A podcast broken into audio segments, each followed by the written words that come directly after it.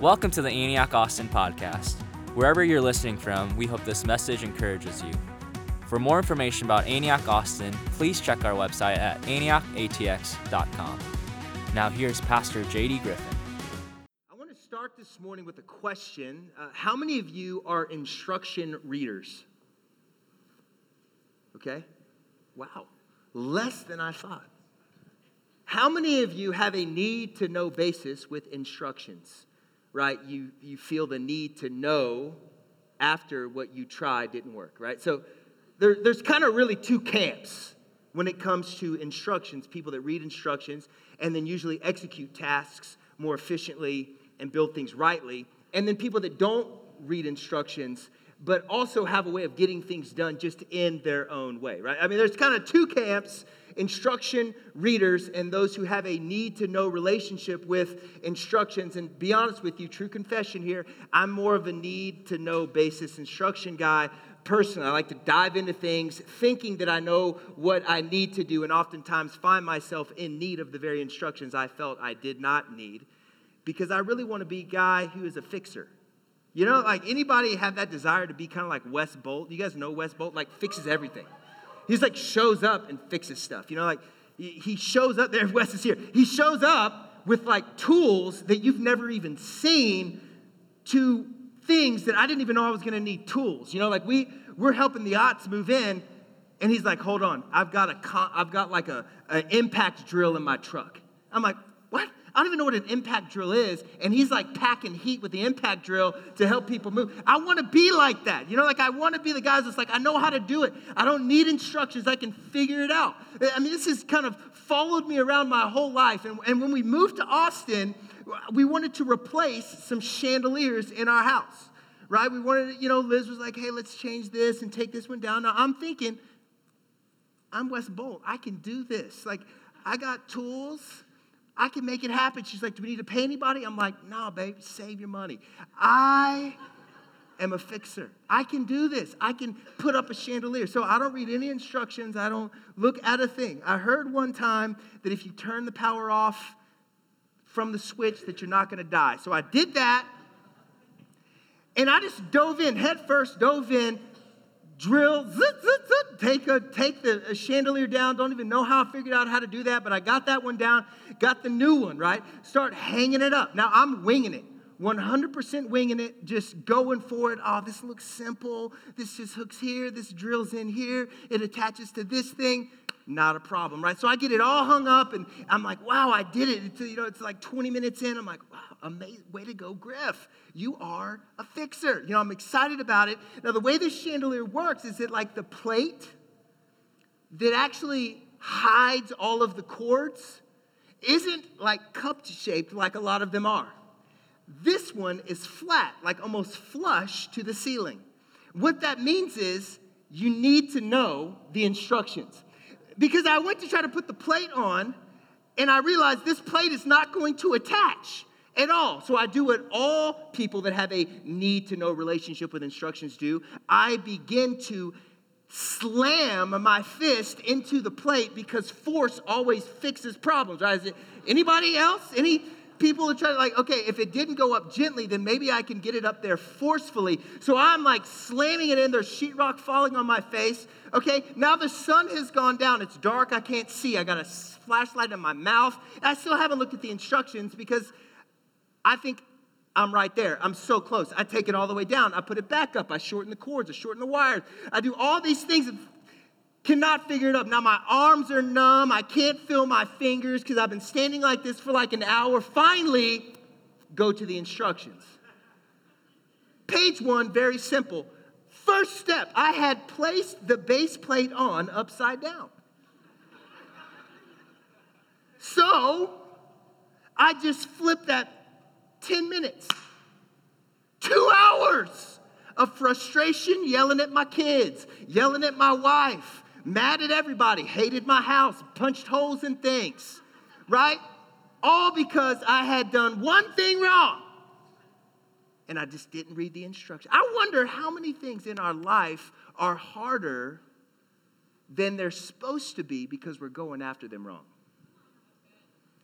I wonder how many things in our daily lives, in our journey to becoming more like Jesus, is more difficult, feels more challenging than it really needs to be because we're going after it wrong. Last week, we talked about the fact that the loops in our lives, our addictions, our sin patterns, create labels over our lives, right? Loops equal labels. And what we talked about is the fact that Jesus came to disrupt our loops and give us a new label. He says, You are chosen and not forsaken. So he interrupts our loop. Jesus is the great loop disruptor. But the truth is, is that even after Jesus has disrupted our loop, we still have a fight for transformation. Have you encountered this fight? You experience the hope of Jesus, the reality of his freedom and what he's made a way for you. And then you wake up on Monday morning and you're like, did any of that happen? Because I still feel like I did before it happened. Because this is also a loop. I want to call it, for the sake of our conversation this morning, the loop of transformation. And it looks like this you have the love of God, you encounter the power, the hope, and the grace that Jesus made a way for us on the cross. But the reality is, we have patterns. Some of those patterns are broken, and some old habits die hard, and so we sin. We choose those things that sometimes we even hate, things that separate us from God. But God, in His grace and being the great loop disruptor, He gave us through the cross of Jesus the power to experience forgiveness. But the truth is that this loop, if we're honest, is incomplete. Because although this is true, we feel another step. Humanity feels another step. We feel that there's distance between our sin and His forgiveness. There's this gap. Have you ever done something and you, you kind of define it as this is a three weeks of isolation sin? Right? Like you really screwed up you, you did something that you know you shouldn't have done, and you're like, wow, I can't go back to church. I can't even pray until you, you've created this thing in your mind. Like, I've got to give myself like a month of suffering before I can come back to church, right? That space between sin and forgiveness is a human created response of brokenness that we're going to define as distance. And what I want us to talk about this morning is how in the world do we close this gap from sin to forgiveness and maybe experience the power of the love of God in a way that we've never imagined before because we could be approaching Him, we could be approaching transformation wrong. And what I want us to do is to dive into 1 John 2. So if you have a Bible, I want you to turn it to 1 John 2.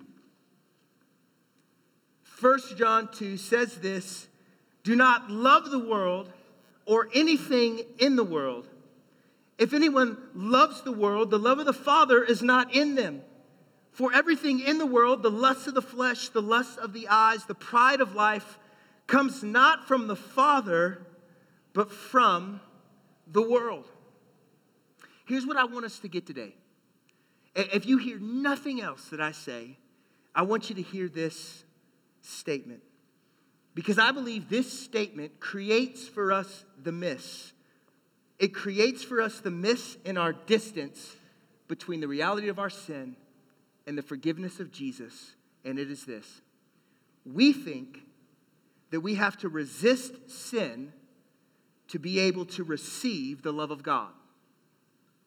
We think that we have to resist sin to be able to receive the love of God. But it's actually in receiving the love of God that gives us what we need to be able to resist sin. I'm going to say that one more time. If you're a note taker, I love you, and I want you to write this down. We think we resist sin, excuse me, we think that we have to resist sin to be able to receive the love of God. but it's in receiving the love of God that gives us what we need so that we can resist sin. Listen to the passage one more time. Do not love the world or anything in the world. And if anyone loves the world, the love of the Father is not in them. This, this fight to resist temptation, the, the temptations of the flesh, the, the desires in us that, that are sickening even to us, is a fight to receive. Our fight to resist is actually a fight to receive. We receive the love of God to be able to resist the sin that He wants to free us from.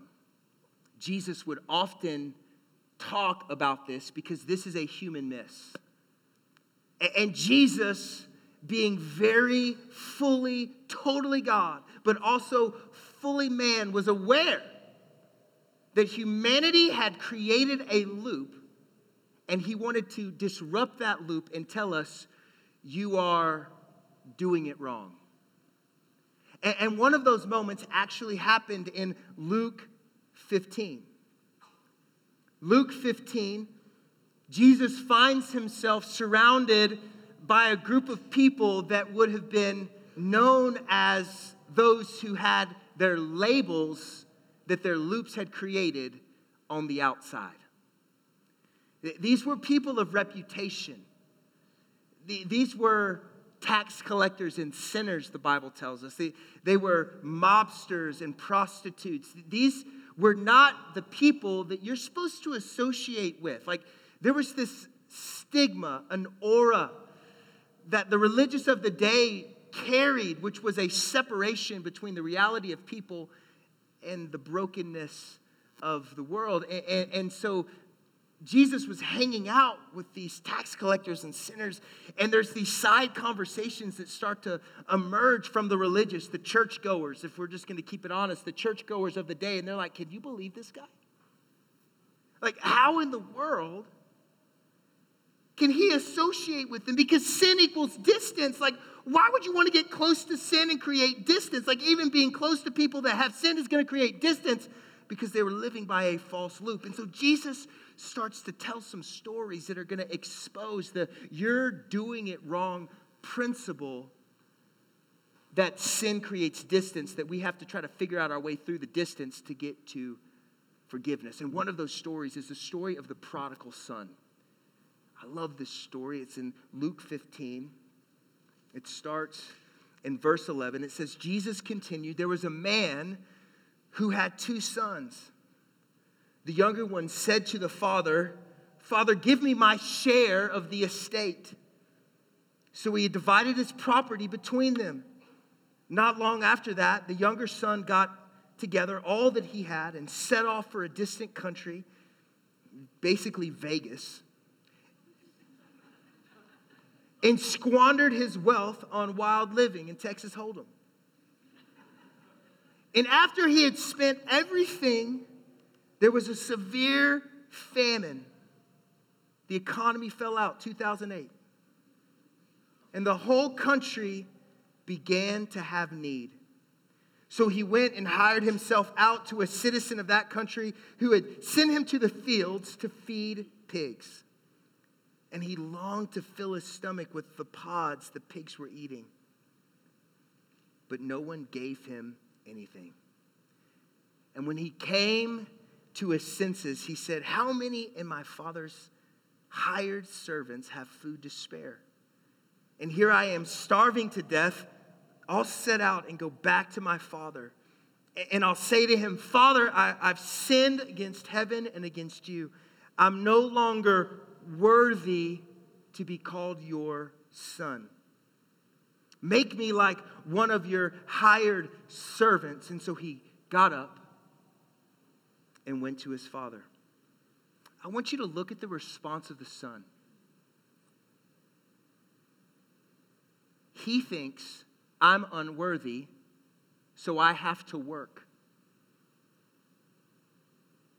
I'm unworthy. My actions have made me unworthy, so I'm going to go and work. I'm going to try to work my way through the distance into forgiveness. Because within this loop, if we just kind of extend down distance, how we perceive that we're going to get through the distance of our sin to the forgiveness of Jesus is that we think that we have to work our way into being worthy. We think that the way through our distance is to work ourselves from being unworthy into being worthy. Work equals worthy. I mean, we know this principle. We, we do this all the time. You screw up at work, right? And you're like, wow, I've got to do something that's going to put me back in good graces with my boss, right? I made a mistake, so I need to do something that's going to correct his understanding, her understanding of me, because we like to work our way back into being worthy. You screw up with your spouse, you're like, man, I've got to get some flowers or something to smooth this over. I need to do something that's going to close the gap, right? I've got to work my way back to being worthy. And, and the truth is, is that we then project this very same principle on God. And so you're like, man, I screwed up. I looked at porn again. I have to do something to work my way back to being okay with God. I've got to close the gap between my sin and his forgiveness, this distance. I've got to do something. I've got to work my way back into being worthy of experiencing the love of God. And so I've got to do something, right? You, you, you, you're, you're not honest at work. You're, you're stealing from your company. You're like, man, I'm never going to do that again. And then you do it again. And you're like, man, I've got to do something. I've got to work my way back into being worthy. And we project this broken loop onto our relationship with God because we are very clear that our sin creates distance, that there's this gap. And we've got to make our way through the gap. Jesus, in this story, is getting ready to declare over us and over the, everyone that was listening that day you're doing it wrong. You are doing it wrong. The younger son in this story deserved to be completely rejected by his family. He went to his father and basically said, You're as good as dead to me. Go ahead and give me what you're going to give me so I can go live the way that I want to live. I mean, this is the conversation that happened between the son and the father. Can you imagine the rejection, the pain? I don't want to associate with you anymore. Give me what's mine, and I'm going to go live the way that I want to live. He, he wasted his money on horrible decisions. He squandered everything that he had on a lifestyle that led him to the place that he was in. He deserved to be where he was. He deserved to work his way back. He deserved it. That's what his actions created for him. And Jesus is getting ready to disrupt this misunderstanding of our loop of transformation when he says, But while he was still a long way off, in verse 15, his father saw him and was filled with compassion for him. And he ran to his son and threw his arms around him and kissed him. And the son said to him, Father, I've sinned against heaven and against you. I'm no longer worthy to be called your son. But the father said to his servants, Quick, quick, bring the best robe and put it on him, put a ring on his finger and sandals on his feet. Bring a fattened calf and kill it. Let's have a feast and celebrate. For this son of mine was dead and now he's alive. He was lost and now he's found. And so they began to celebrate. Wait.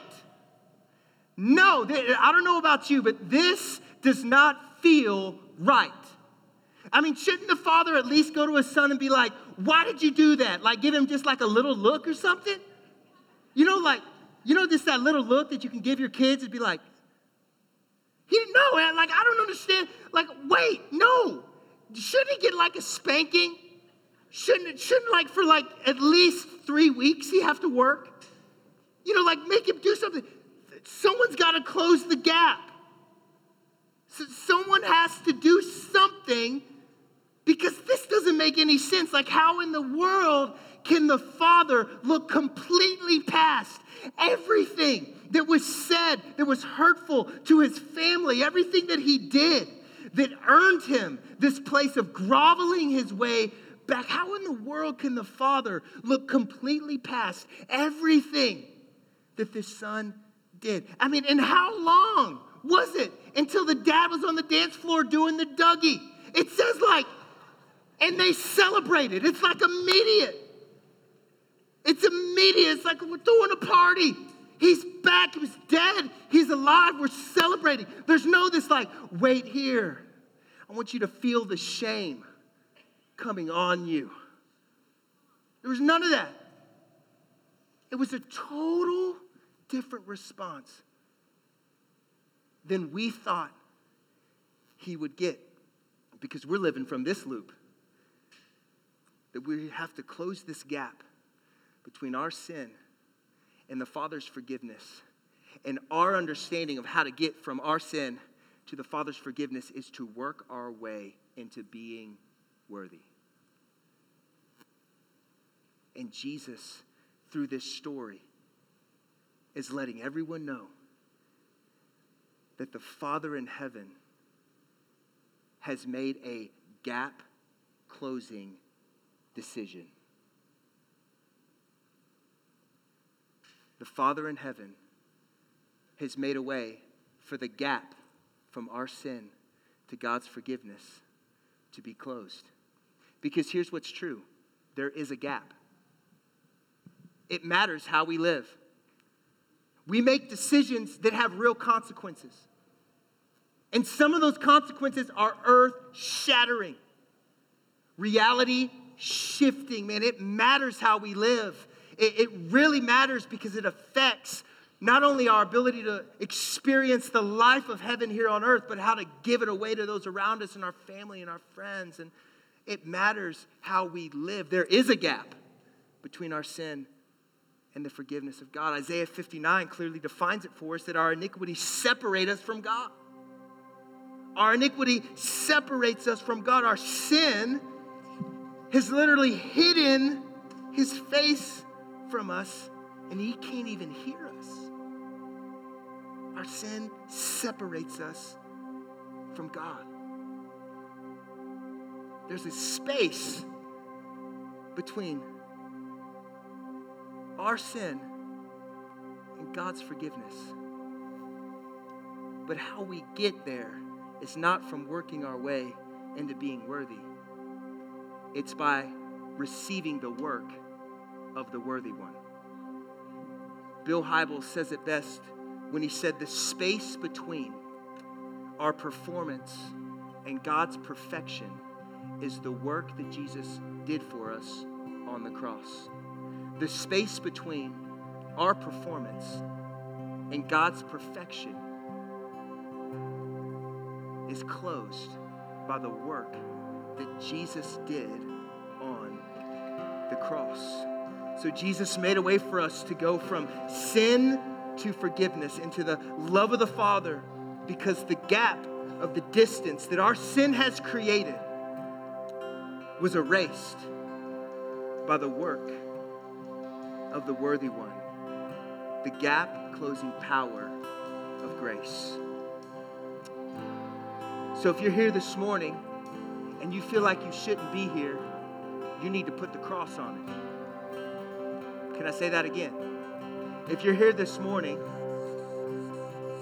and you feel like there's distance between your performance and God's perfection, you need to put a cross on it. If you made a decision last night that makes you feel like you have to stand at a distance because of the perfection of God and your performance, put a cross on it. If you feel like you shouldn't be here, or that, man, you know what, you know somebody who's not here because they think that what they've done has to keep them away from the God who is the only one that can save them, you might need to call them and say, hey, put a cross on it. There's grace for you. The gap has been closed by grace. This story of the prodigal son is Jesus declaring over us all we have to do is come back. Come on, somebody. All we have to do is come back. That's all we have to do. No matter what you did, all you got to do is come back. No matter what you said, all you have to do is come back. You don't have to work your way into being worthy to come back. Jesus did the work for you so that you could just come back. The cross had the final word. The cross had the final word. Can you stand to your feet? Because I think there's a few of us that need to respond to this promise that we just need to come back. That no matter what got us where we are, the gap has been closed. The distance has been closed